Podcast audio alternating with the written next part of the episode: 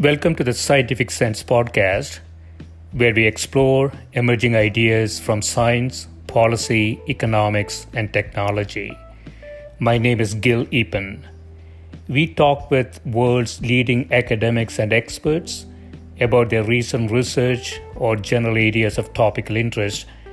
Scientific Sense is an unstructured conversation with no agenda or preparation.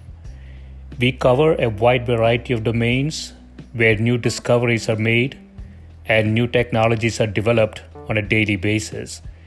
We are most interested in how new ideas affect society and help educate the world how to pursue a rewarding and enjoyable life rooted in science, logic, and information. We seek knowledge without boundaries or constraints and provide unedited content of conversations with researchers and leaders who love what they do.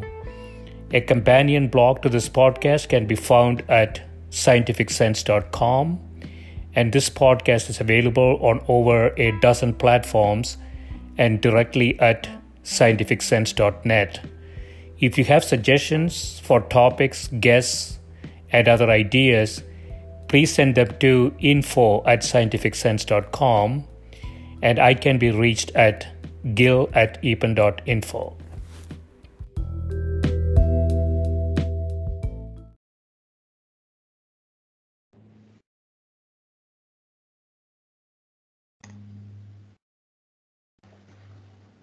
My guest today is Professor Philip Lebel, who's Emeritus Professor of Economics at Montclair State University. His research spans um, drivers of economic growth and management of risk. Welcome, Phil. Thank you. Uh, I didn't ask you, do you go by Phil or Philip? Philip. Philip? Yes. Okay. Uh, so, so I want to start with one of your older papers, uh, 2007, the role of creative innovation in economic growth, some international comparisons. Uh, you say export driven policies in East Asia have thus far produced dramatic increases in real per capita income. At the same time, sustainable growth requires that technological innovation proceed at comparable rates if mutual gains from globalization are to be realized. So, so you have you have a, a panel regression model in the paper um, uh, by, by East Asia, which countries uh, do you uh, focus on? I, I, I haven't pulled up all that sample with me, but the, the paper actually lists them. So I think it's uh, it's China, it's South Korea, it's Japan, Thailand, India. Um, I think also uh, Philippines, India, uh, excuse me, Indonesia. So some of the major economies, let's say, of East and South Asia, uh, were drawn example. Right. And I, I would just offer a qualifier in saying whenever you aggregate across a geographic region, of course, you obscure some of the differences that exist among countries, not only at a policy level, but also at the empirical level. So uh, I, just was trying to capture, to the extent that I could, any meaningful sets of uh, trends and patterns that would emerge from that. Yeah. And, and the goal here is to look at how innovation uh, is really driving, or how innovation is sort of interacting with export policies, right? So, so what do what, what do you find from the regression? Uh, well, the point that I was making is that when you have risk, and we probably should talk about that somewhere in this conversation, uh, I'm using a measure of aggregate country risk, which is both political, it's economic, it's environmental, and uh, financial. And when you have larger aggregate risk uh, that's in play, it tends to inhibit a lot of innovation. Some people like to think of this in Schumpeterian terms and saying, well, uh, Schumpeter always was a disruptor. That's the, the, the, kind of the buzzword that we see today, being a disruptive technology, for example.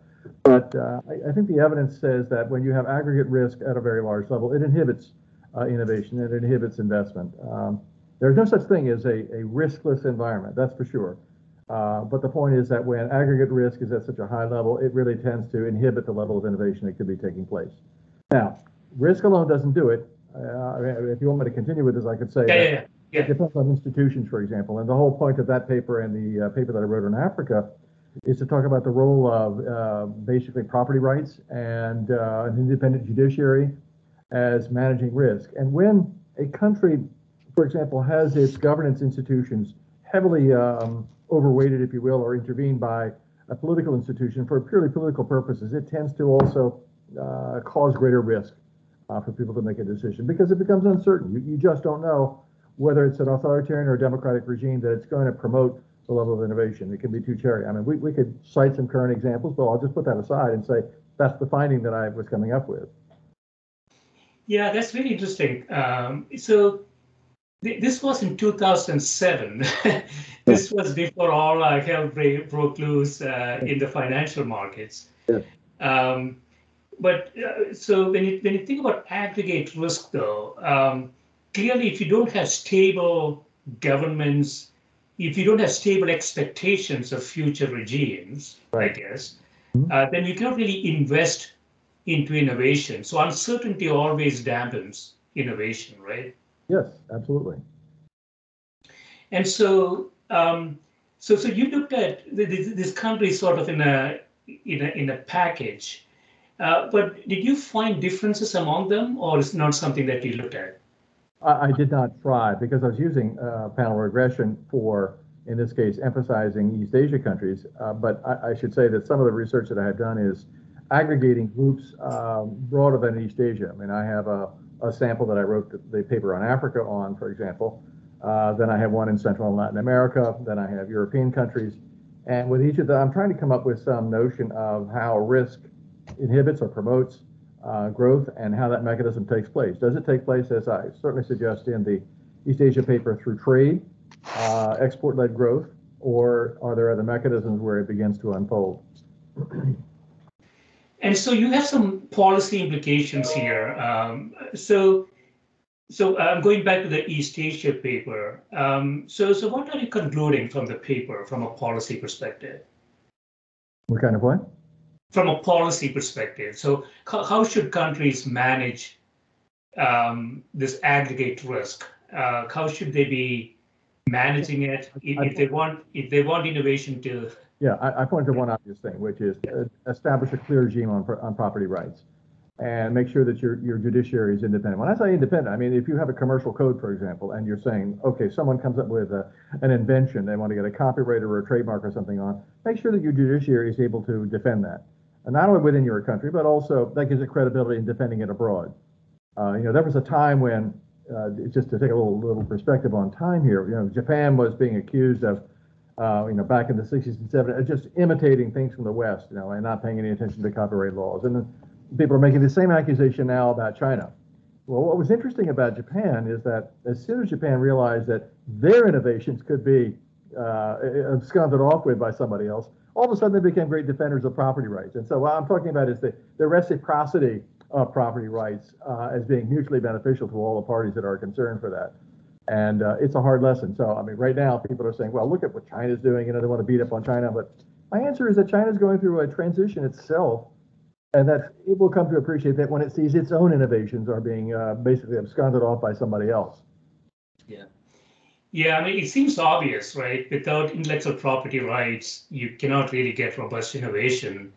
Uh, I know a little bit about this, uh, Philip. I, I grew up in India, Mm-hmm. And um, th- there is sort of a another implication here. I don't know if it's in the paper or not. Uh, maybe I, I, want to get your perspective on this. So, uh, India, for example, does a lot of the pharmaceuticals manufacturing. Yes. And it has been sort of very lax in intellectual property rights and compliance.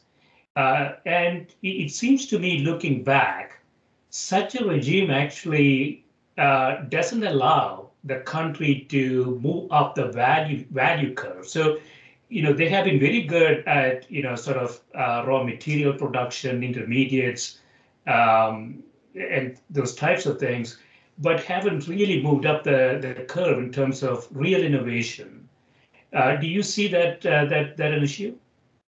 Well, I mean, we could invoke uh, Walt Rostow's stages of economic growth uh, in this, I suppose, and, and, say that yes, at one point, an early stage when a country is is uh, opening up its economy, let's say both internally and potentially externally, um, a lot of the innovation is imitative and it becomes derivative because what you're really doing is you're taking applied technologies that have been demonstrated in the marketplace and you're looking at how they become commercialized in a broader environment. Um, beyond some point, then we start talking about more fundamental kinds of research and how does that take place, and, and what are the constraints and incentives that a country puts in place in order to reward that.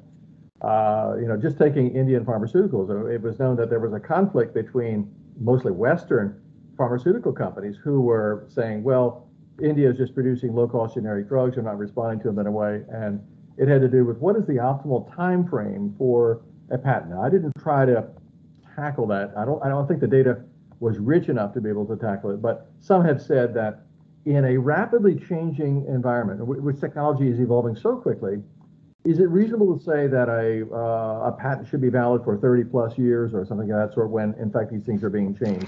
Uh, I don't have an easy answer for that. Uh, all I can say is that if a patent has been granted, the question is, well, do other countries recognize that time horizon as a valid one?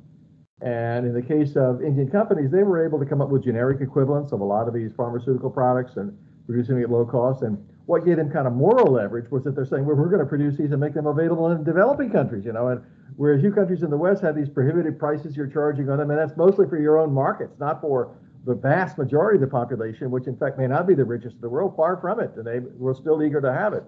And so it created kind of a, a market tension, if you will, between the idea of going low cost of imitation of a, on a generic pathway compared to those that had the original uh, patents that were there.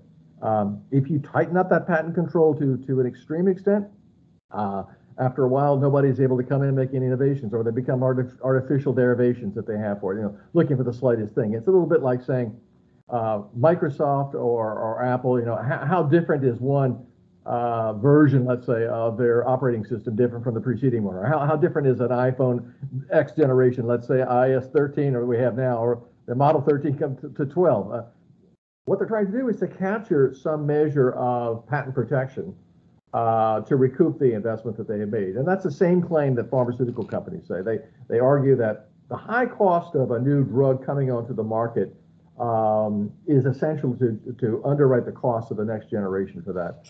Um, as I say, it, it's a conflict, and of course, it becomes very problematic when you're in an age of COVID, for example, as we are now, and you're saying, well, what should you do? Well, I think the United States brokered some flexibility on that when they were able to expedite uh, the bringing of the Pfizer and the Moderna uh, uh, variations, the mRNA technology, uh, to the marketplace very quickly, and they were a little bit lax about the other kinds of things. So, uh, when I say that you need property rights, you can't just say, well, property rights don't matter. That's not true because if property rights don't matter, I can guarantee the data will demonstrate that nobody will innovate. Because why, why should I do something if I can't capture, you know, the results of the efforts that I've undertaken in that?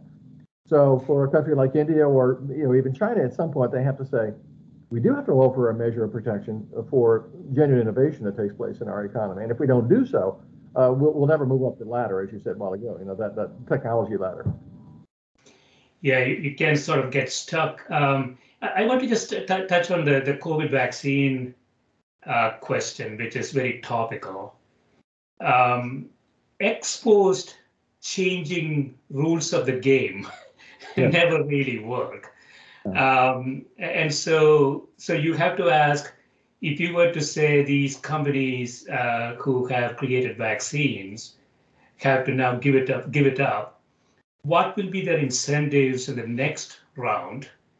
Uh, so the US stance on that was very different from the EU stance. The EU was more uh, pure in the sense that patent rights should remain uh, as as uh, you know uh, continuing incentives for these companies to innovate.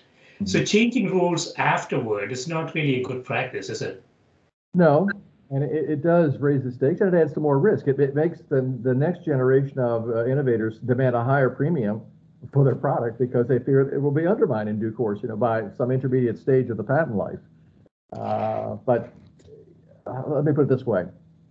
In the case of COVID, it's not just a matter of the immediate profit that goes to a, a firm. It's that there are repercussions, secondary effects that occur from that transaction. So if we don't tackle, for example, COVID, the COVID pandemic on a global basis, who's to be immune from that after a while? I mean, you get a certain level of immunity, then you have some new variant. Now it's Omicron, used to be Delta. Um, so, in this sense, uh, you can think of a pandemic or anything that fights a pandemic almost as a global public good, something that countries should be committing public resources to and not necessarily requiring that it reach the bottom line uh, to satisfy investors. Now, you have to satisfy investors to some extent. And if, if you totally undermine it, yes, they won't innovate at all. But that's kind of a an in between, I think, measure for all of this. Yeah, I mean, the, the alternative, the right policy would be for countries to buy vaccines and supply uh, freely uh, uh, to their populations. And as you say, it's a global problem. So I think, I mean, we are, we are a little bit off track here, but, um, you know, I felt that it's very difficult to tackle this country by country. Uh, you, you have to get many, many billions of people vaccinated before you before you actually you know uh, take care of the problem. Mm-hmm. Uh, but we specialized country by country, and it didn't seem to have worked really no. well. Uh-huh, uh-huh, yeah. Well, uh, as I say, that paper back in 2007 was not based on COVID. It didn't even exist at that point. And I was just simply looking at the, the fundamental problem of innovation. How do you nurture it? Um, I, I guess the one point that I would emphasize in all of this, because I think it, it really rings true, is that when it is government that does the innovation, oftentimes they fall short for it because they're not necessarily better equipped to see what the future is like. And if I may, let me just give you one example of it because this, I think I've alluded to this a bit in my book. Um, when the internet was still in its almost stillborn yet born, I wasn't even anywhere anywhere near anybody's conscious uh, awareness. Uh, I had been with a, a, a, friend in France. He was a professor um, on the faculty at the University of Paris, and his son was a student at a, a very prestigious lycée. And I was just coming back from a trip in Africa at the time, and his son said, "Oh, let me think. I'm going to go check my grades." Uh, and so I said, "Well, what are you going to do with that?" He said, "Oh, well, I have a Minitel." Well, see, Minitel was France's first answer. It was developed by France Telecom of a small box. It looked almost like a, an early version of a Microsoft, uh, um, excuse me, a Macintosh computer he was typing in a few numbers. He's basically dialing in like a DSL arrangement, and he dials in, and he gets his grades. And I said, "Gosh, there was nothing like that in the U.S. at that time." And I thought, you know, the French are really on the cutting edge. It was fantastic.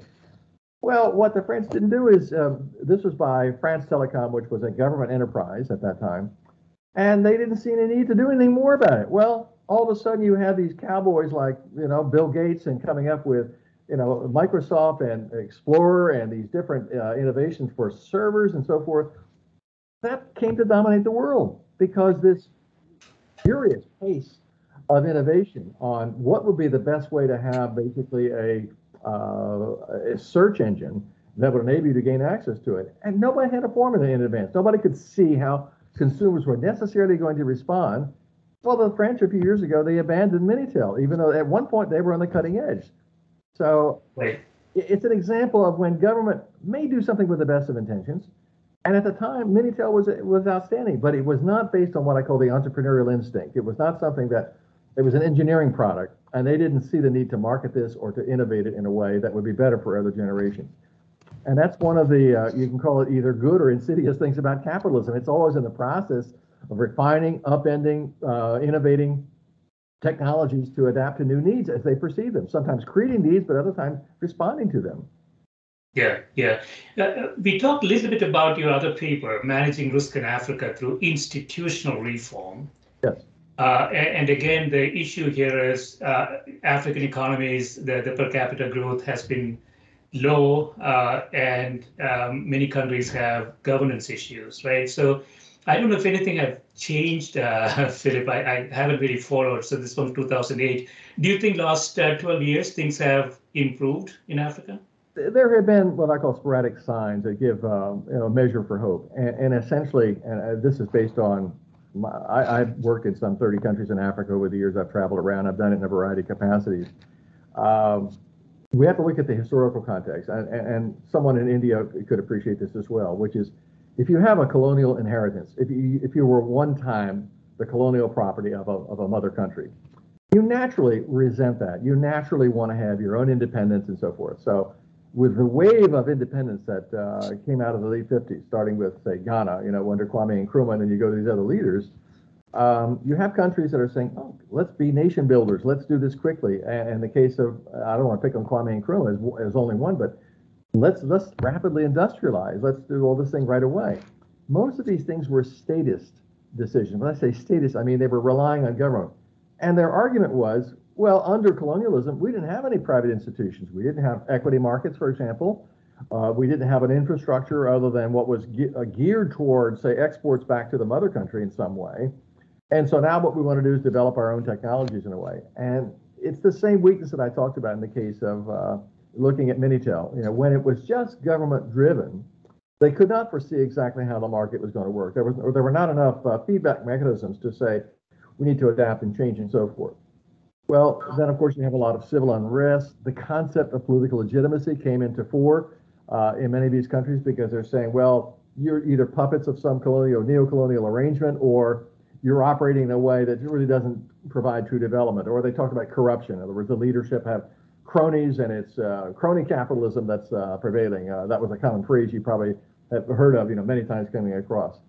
Um, the positive signs are, though, that occasionally when you allow some innovation to take place and you, you have the government sort of limit but define clearly what its role is going to be, uh, you get spurs of growth that are taking place. And ironically, and now tragically, one country where that uh, was taking place was in Ethiopia, which is a country I've lived in and I know uh, to, to some extent. And before this current civil war undermined uh, much of the company, the company's uh, prospects, they were uh, developing from a very low level a fairly high rate of growth of uh, per capita income. And why was that? It was because the state had chosen to step back from a series of military regimes. You know, Haile Selassie, the emperor, was overthrown in 1974. Then you had Mengistu impose a, a rigid kind of Marxist top-down authoritarian regime and wage an unsuccessful war uh, in Eritrea, which he eventually lost, and then he was overthrown. Meles Zenawi began these steps toward kind of stepping back and allowing the marketplace to play a greater role. And that began to spur some initiative. Now, it invited a lot of investment from China.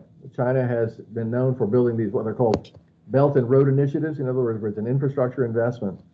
Um, the downside of that is that you wind up getting indebted and you have trouble with being able to pay it all off. So initially, it, it looks favorable.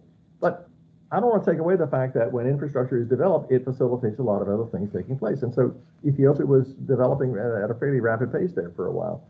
Um, the other example I would cite was uh, Cote d'Ivoire, the Ivory Coast. Um, uh, the Ivory Coast is a country that is primarily known as a coffee exporter. They produce uh, essentially the uh, Robusta kind of coffee, which is used in instant coffee. And their main competition for a number of years would be the Latin American producers like Colombia or Brazil, which had Arabica coffee. Uh, ironically, Ethiopia also is a coffee exporter. It produces Arabica coffee. And what uh, Houphouët Boigny, who was the president of uh, Cote d'Ivoire for a number of years, did is he basically was started off with a very humble level. Said, look, we've got a product that compete, and all we want to do is just have access to the marketplace. And for a while, Ivory Coast was one of the most rapidly growing countries in West Africa, had one of the highest levels of per capita income, and they were getting into a lot of innovative technologies, uh, educational television, educational radio, a lot of things like that. That again got undermined. Why? Because of civil unrest in the country. After Houphouët-Boigny, you had governance issues that have been still with the Ivorians even today. Yeah, I, I was wondering, Philip, I, I don't know. I mean, I haven't really thought about this. Do you think Africa is a bit fragmented? Um, in other words, would they benefit from some of these countries getting together into trading blocs like uh, the European Union or something like that? Uh, do you think that kind of a scale will allow them to get more stable? Well, I would say yes and no. Uh, first of all, uh, the francophone countries of West Africa use a common currency. So it's like the euro, but it was there even before the euro was created. But most of the trade that these countries had was export driven. In other words, on a, a, a same lateral basis or longitudinal basis, these countries basically had comparable products that are competing perhaps even with each other.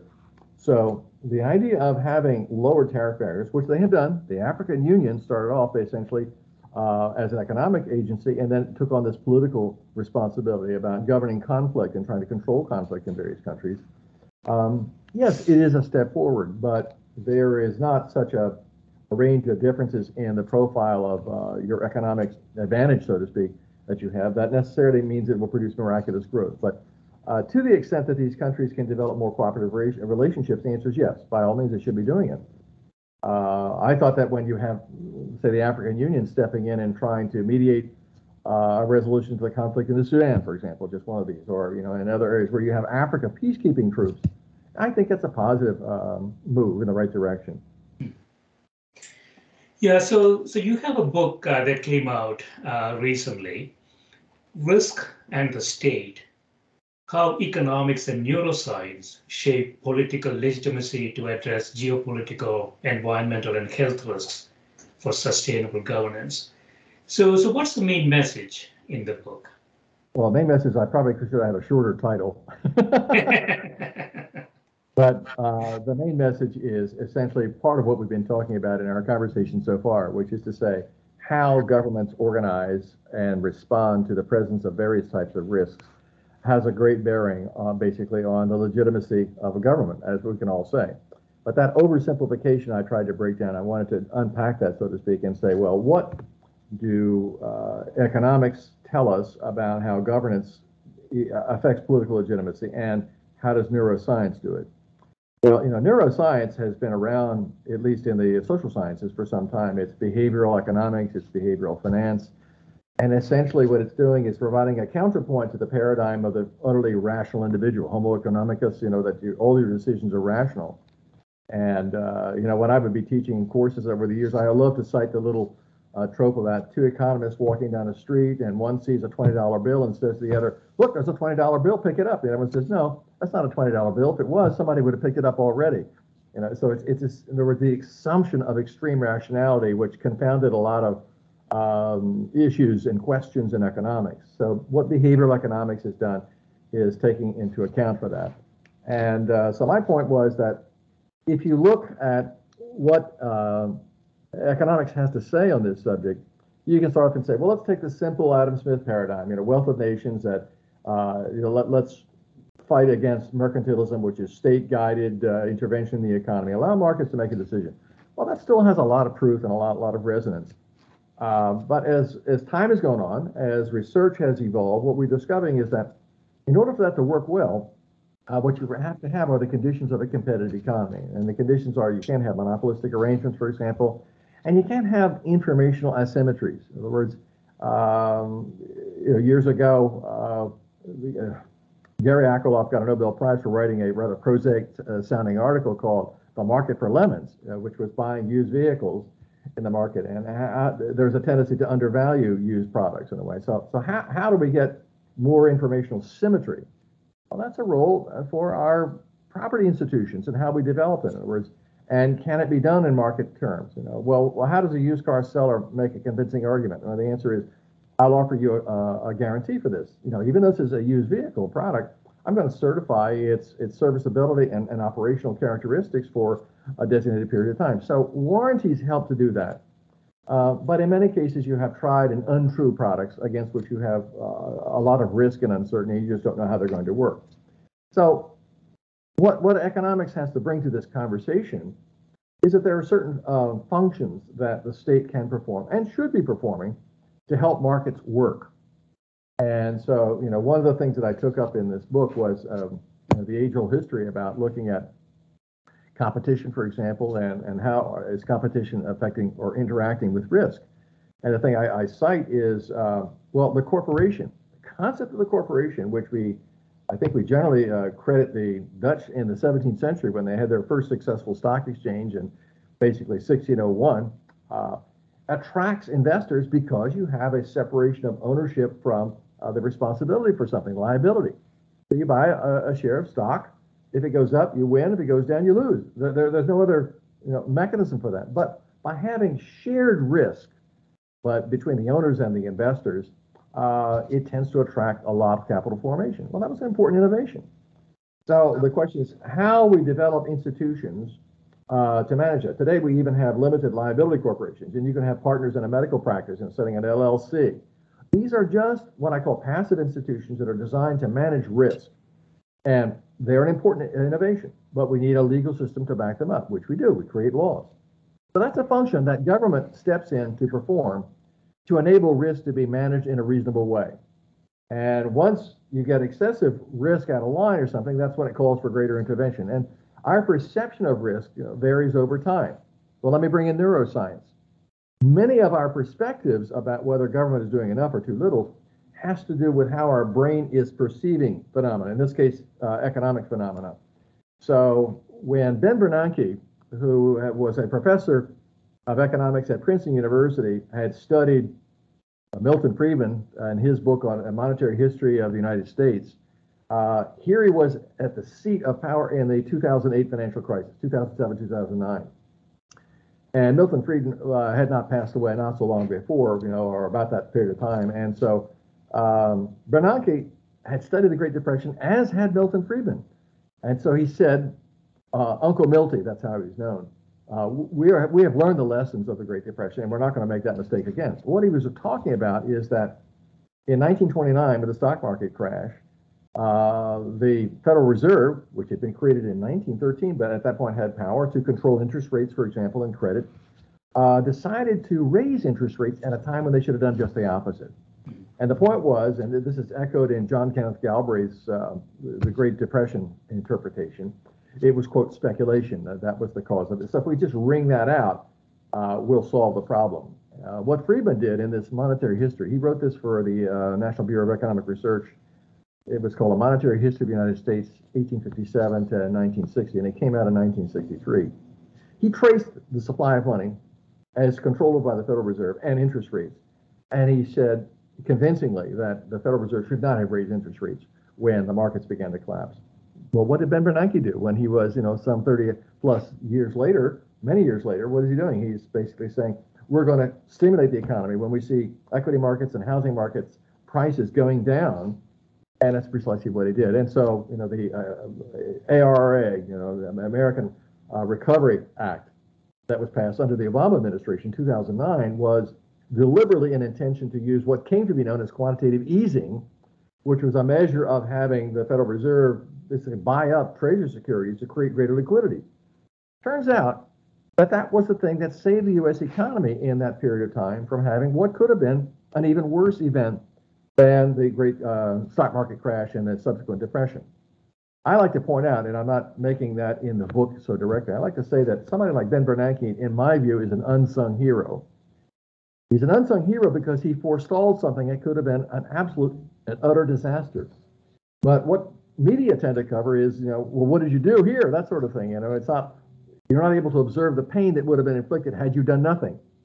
So he tends to be thought of as, okay, you're a steward and you did your job in some way, but I don't think he's as appreciated as I think he should be in terms of what he did because he steered the Federal Reserve in the most judicious way to avert an even worse downturn. Yeah.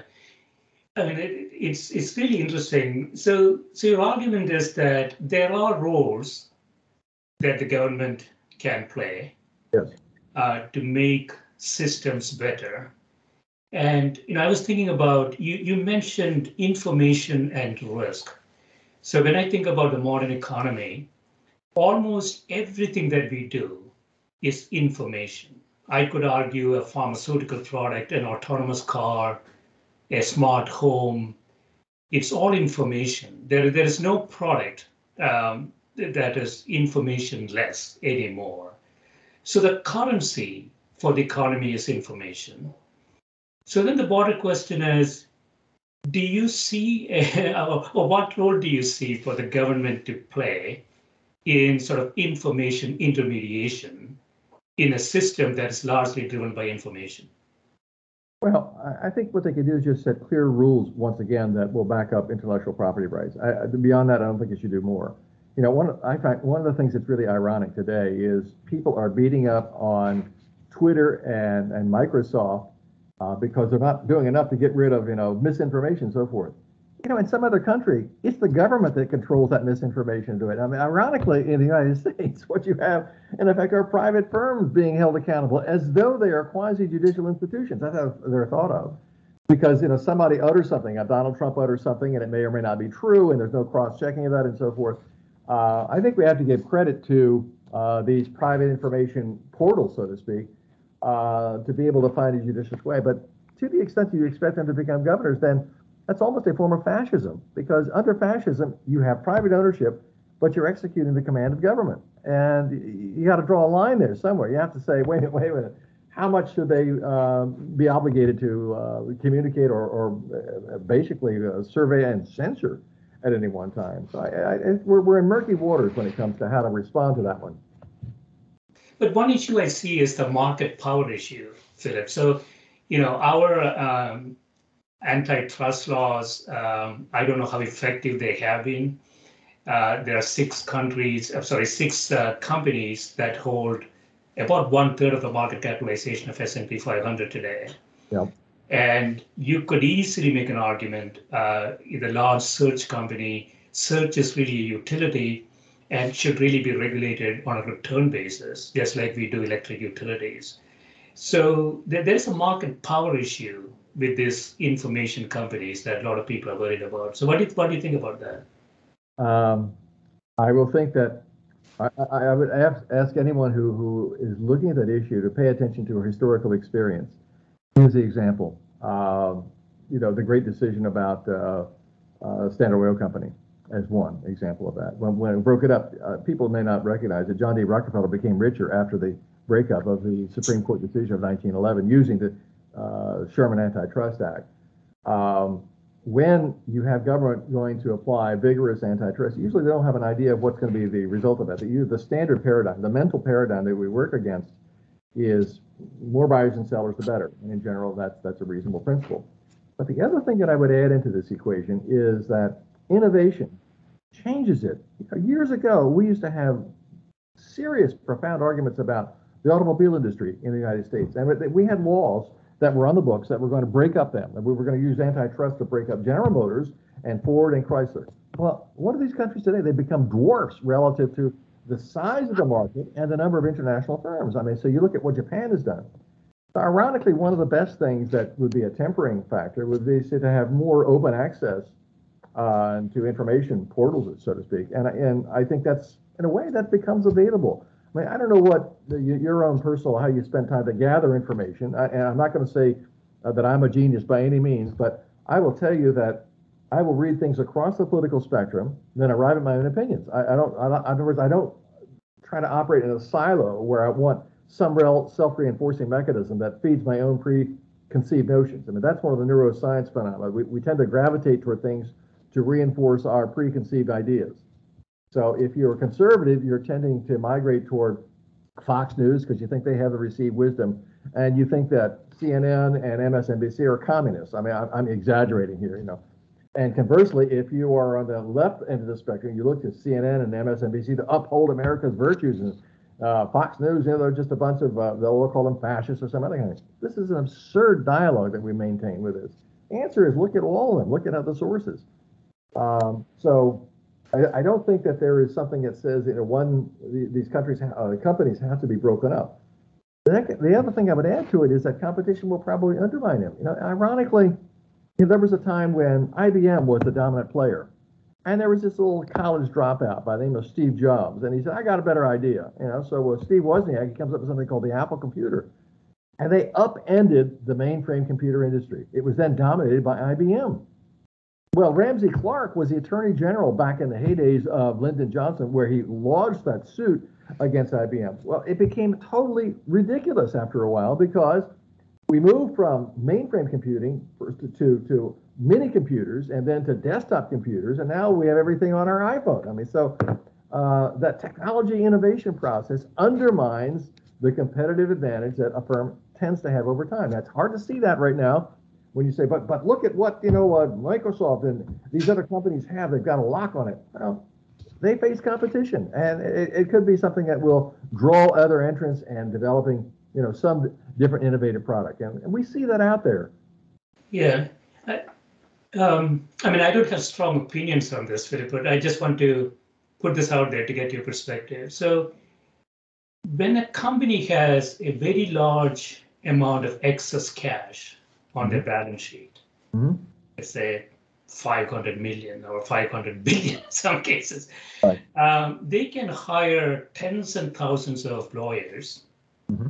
and manufacture patents. Um, and you know, a two people company out of a university can hire 10,000 lawyers. Mm-hmm. So, are we coming to a regime where excess cash in large companies will reduce innovation and competition?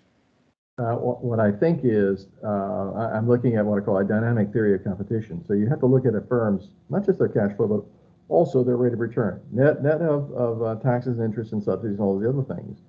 And um, if an industry or a firm in an industry demonstrates persistently that they're earning a premium rate of return for which there's no corresponding innovation by which they might be rewarded, you will invite in, in, innovators to come in who have nothing to do with this, and then they will compete with you, and they'll try to, and they may be on the same scale. They may not be in the same industry, but they can bring the wherewithal of the skills and talents and human capital to take you on in a way. What example do I cite? I cite Elon Musk and Tesla. I mean, even the the level of competition that we have today, here was a, a visionary, not modest by anybody's measure, but he said, I'm going to reinvent how we think about automobiles, you know, and it's it's remarkable that he's come out of nowhere. I just saw a number of what was it yesterday that they're talking about making 600,000 Teslas a year in China alone. Where where were the other firms and all this stuff? And so the, these firms may have excess cash at any one time, and they may not be on the verge of bankruptcy, but are they taking prudential risk as they should be taking is the question, and they may not be. So having yeah. excess cash is not just a matter of lawyers, because ultimately the lawyers um, are valued on a, t- a present value basis by what happens to the revenue stream and the profitability of the firm. Yeah, I mean, there are two defensive mechanisms there. One is what this large company's been doing when they find an innovator, they just go buy them.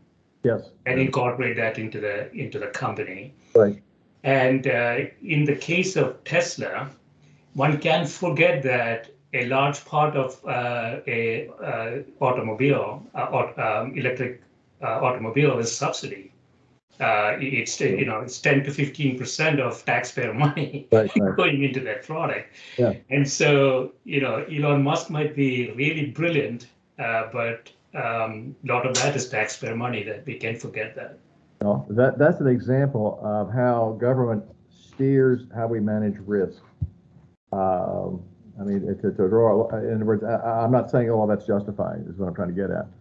Uh, when you look at how do we have the next generation of space exploration?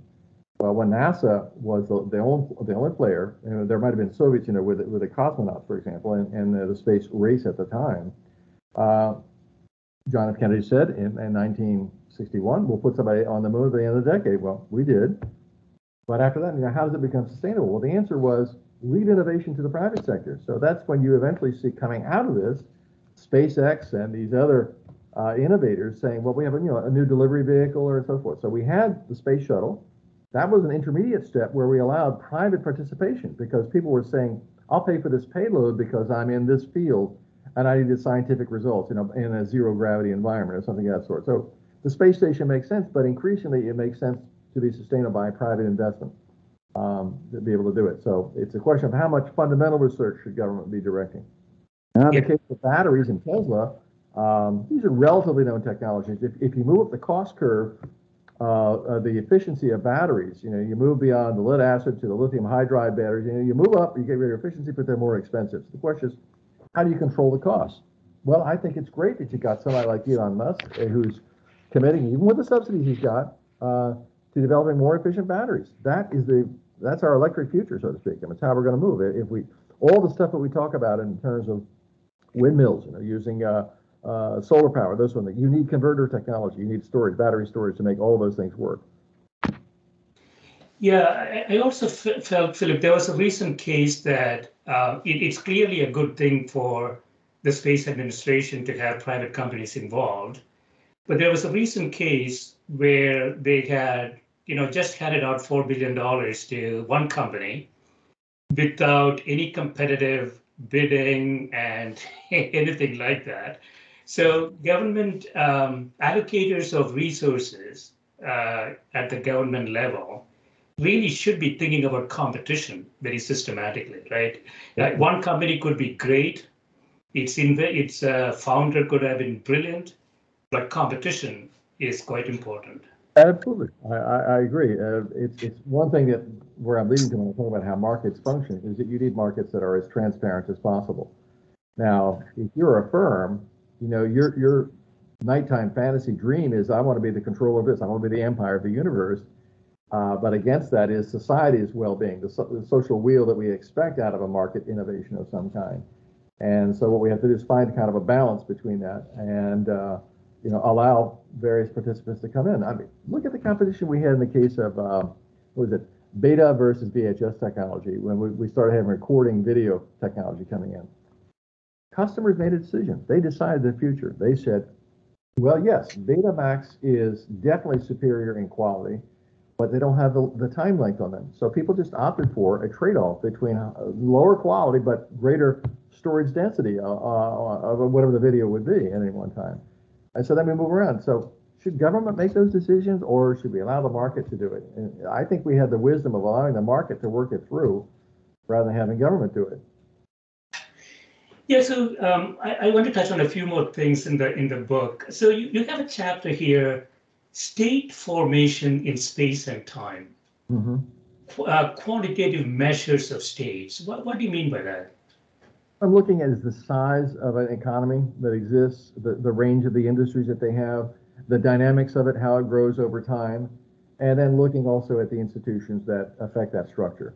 Uh, so uh, that's a rather truncated way of uh, addressing the fact that you had different governance models over time when economies were evolving. So, you know, the Industrial Revolution coincided with a, a diminution of power of centralized governments. Uh, it was a time when the idea of absolute monarchy was no longer in favor. So if you say, well, you know, Great Britain started, it was a pioneer with the Industrial Revolution, that's true. But by that time, what you had was uh, a parliamentary system in which the power of the monarch was significantly reduced. I mean, Queen Victoria, yeah, she ruled for a long period of time, but how much power did she have? She did not have a lot of power. You know, a lot of people tend to think, oh, well, it's Queen Victoria. Look, that's when the empire, the British Empire was created and so forth. There were a lot of other players that had a lot to do with that. So it's a matter of how they whether it's Palmerston or Gladstone or somebody else who was in power at the time, made decisions that the monarch just simply subsumed over.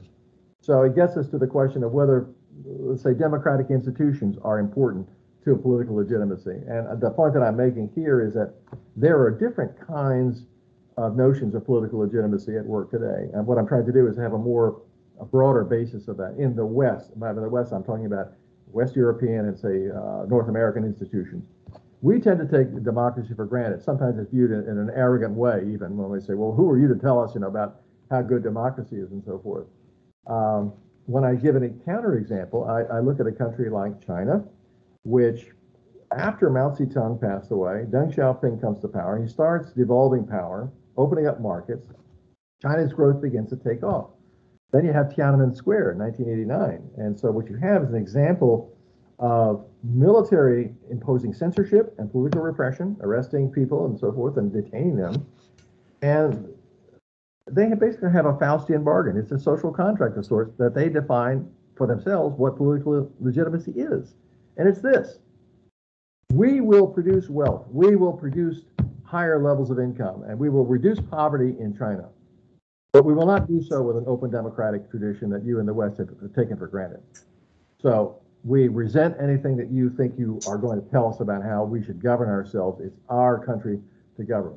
Well, that's one concept of political legitimacy. As long as the Chinese government delivers, people are less inclined to embrace, you know, oh, let's great, let's have freedom of speech, let's have, you know, the, the Declaration of Rights or something like that. So what we see is this paradox that China's growth has been extraordinary, and then you have basically clamping down on Hong Kong, activists who wanted, they came out of the British parliamentary tradition, who wanted to have more democracy. You have them coming down on basically the Uyghurs, uh, who are Muslim. It's a small minority, but they view that. They view Tibet as their province. It's one of their areas of, of control, which has tensions, as you well can understand, with India, because both areas have competing interest in that zone. So um, China's vision of it is not embraced in, in, in some universal declaration of human rights. Uh, they find that strange to have somebody reading that. As though, uh, well, that's not how we govern ourselves.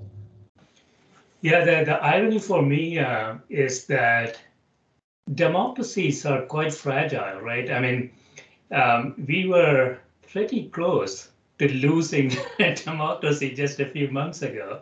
Yeah. Um, and so, in an ironic way, the non democratic systems appear more stable, for better or worse uh, whereas democratic systems have higher risk of essentially just collapsing in, in, some ways. Which brings us back to this notion of uh, how risk affects our notions of political legitimacy. And the point that I'm making is that if you have a long history in which you've had democratic upheaval in your society, Of course, you can be anxious if Donald Trump, you know, is the the chief architect with a January 6th insurrection, and you want to blame all everything on him and all that kind of stuff. Or you can step back and say, well, you know, there are other ways in which we can define this. And so we look to our legal systems, we look to our traditions that provide protections uh, for human rights, and you know, we view uh, the Congress, the congressional building in Washington, is almost sacrosanct, as one of our valued institutions that we must protect in some way. I agree with you that democracy is fragile, and there's nothing that guarantees that it will survive or that it will go on. I mean, you can go back to the Roman Republic and say, well, it was a republic, and then what happened? Julius Caesar comes along, and you have basically Brutus being killed and dictatorships ensuing. So democracy is a process, and you have to work at it. Uh, and you have to have a tolerance uh, for for differences in opinion, and not all societies have that. Um, I would link that back to my neuroscience perspective to perceptions of risk. Uh, the Chinese uh, culture is traditionally risk averse. It's known for that, and so they they face a contradiction of how to produce wealth in China, which they've tried to do by imitating uh, to a great extent and exporting um, at the same time, you know, providing uh, flexibility where, where uh, China can evolve its own institutions and to become more open and accountable. Um, so that's the challenge that I think we have. But I, I wouldn't say that uh, democracy is finished by any means. I say I think we always have, uh, if you will, a rebound that can occur for that. And uh, right now, the U.S. is in a process of self-examination. Um, you know, e- even somehow, if Donald Trump is held more directly accountable for the events of January 6th, that doesn't remove the conditions that may have made possible why that occurred. and so. Uh, yeah, I, I, have uh, fantasies of direct democracy, Philip. You know, I, I feel like the representative form of democracy has run its course. Now we have technology.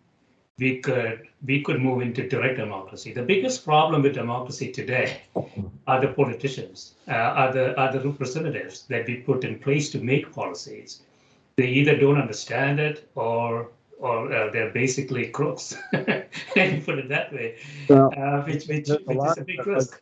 There's a lot of that argument, but let me throw this out to, for consideration, which is to say, I told you about information asymmetries. And so the question is, do you have a citizenry that is sufficiently well informed to make these, what I call deck democracy decisions in a way? Um, you know, there, there's evidence that a lot of voters are not interested uh, in elections. They become very passive, so voter participation rates are not as high as they would should be. And so what we have is a situation where they seem perfectly willing to delegate it to um, those who are elected. Well, yes, if you don't hold those elected officials accountable some way, yes, they're going to start messing with the chestnuts that are in the fire there on their own. And um, so we, I, I, have been persuaded, I, have been drawn, let me say, to the notion of direct democracy. I, I had this fantasy, maybe you share the same one, of being able to sit at my computer and vote, number one, and number two, um, approve or reject legislation, uh, you know, of some kind, and kind of you know, diminish the role of the elected representative. And I have points like that in the latter part of my book. I talk about some ways that we can uh, go forward. And one of the main themes that I tried to emphasize is that in an age of uh, hyperpartisanship, in an age of great suspicion and skepticism about government, we need to restore a measure of trust in government, which is contrary to a lot of people's impulses. A lot of people think of government as the evil incarnate because it's corrupt and all these other kinds of things. But you need a measure of that, uh, even uh, let's say if we were to have a direct democracy, because decisions have to be made, resources are allocated, taxes are collected, spending is made. The average citizen simply doesn't have that level of sophisticating. I'm not saying they're stupid. I'm saying that the time and effort that you or I, as an individual citizen, would, would require to be knowledgeable about all the legislation that is out there, we do nothing else except studying. We would be in politics ourselves, so to speak, in terms of evaluating the legislation. So yeah. I think we'll, we'll, we'll stop short of a direct democracy because we'll still have that you know, level of information. But my point was, through greater transparency, uh, I think we can restore a measure of what I call uh, guarded trust. I like to quote Ronald Reagan. You know, when he was talking about the negotiations over nuclear weapons with the Russians, he said, "Trust but verify." I think that's a good attitude. Trust government but verify. I mean, how do you how do you do that? So I'll just give you one of several examples that I have, which is that I don't think you can eliminate uh, self-interested uh, political contributions from uh, helping to shape elections. And people will always do that, and that's because people have different intensity of preferences about what we should do to elect somebody. Some people are indifferent, as I said a while ago. some people are passionately interested in something, maybe deeply self-interested also, right? That affects my business, my line, so forth. Um, the point I've been making is that you can't do what, say, an organization like the Common Cause used to tout years ago. If you think of um, McCain-Feingold, for example, which was to limit uh, how, how you would fund elections and so forth. My answer is it's a beast that will not go away. So my answer is you cannot, if you want to have a, a democracy, you cannot hide behind uh, political action committee. You cannot hide behind corporate donations. So I, I think the Citizens United decision was terrible in the sense that it enabled people to shield their contributions. My answer is if you're going to have somebody tell me how my resources are allocated, I want to know who gave the money. I want to know where it came from.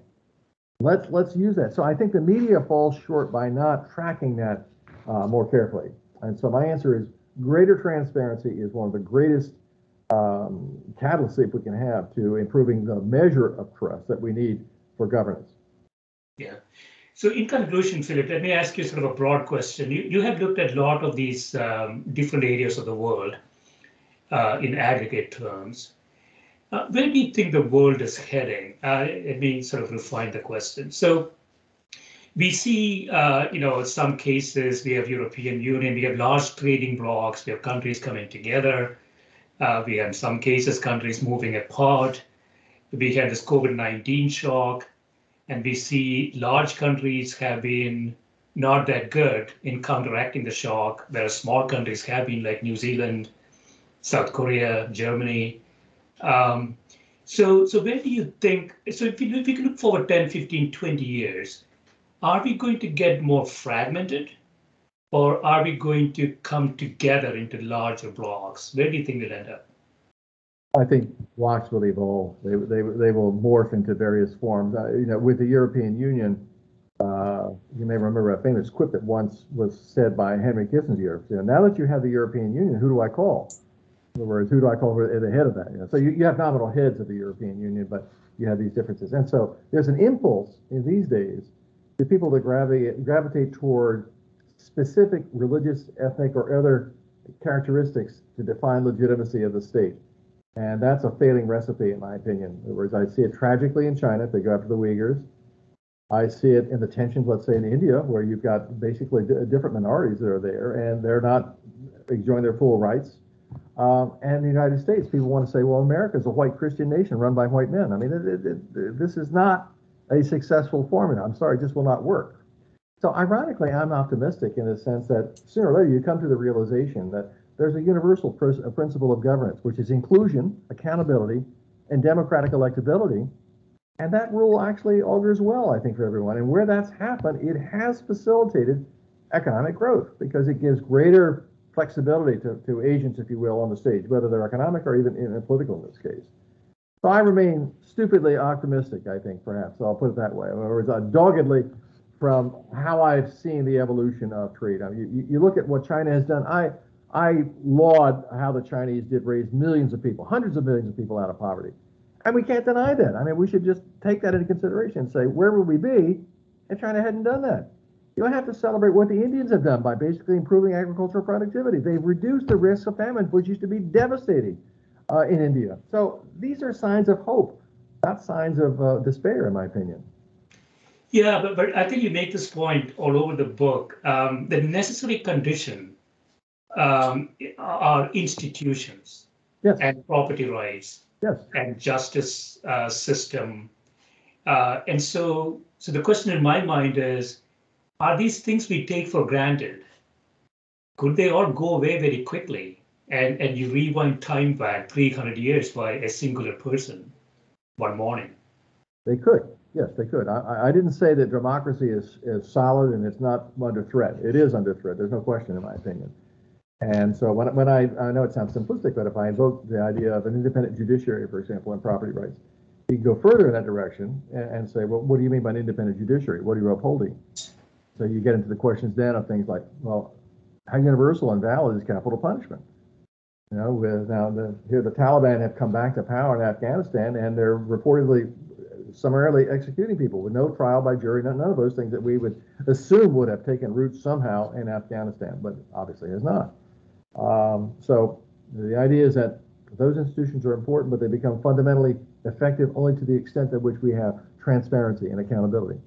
So when you put down and you have uh, press censorship and you're executing journalists, you are doing yourself in as a country, um, whoever's doing it. Yeah. Excellent. Yeah, this has been great, Philip. Thanks so much for spending time with me. Thank you very much. I enjoyed it.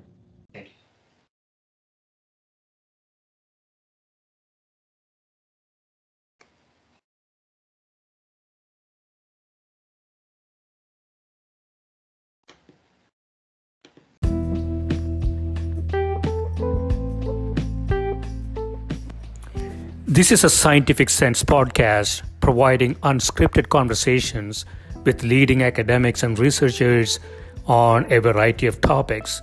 If you'd like to sponsor this podcast, please reach out to info at scientificsense.com.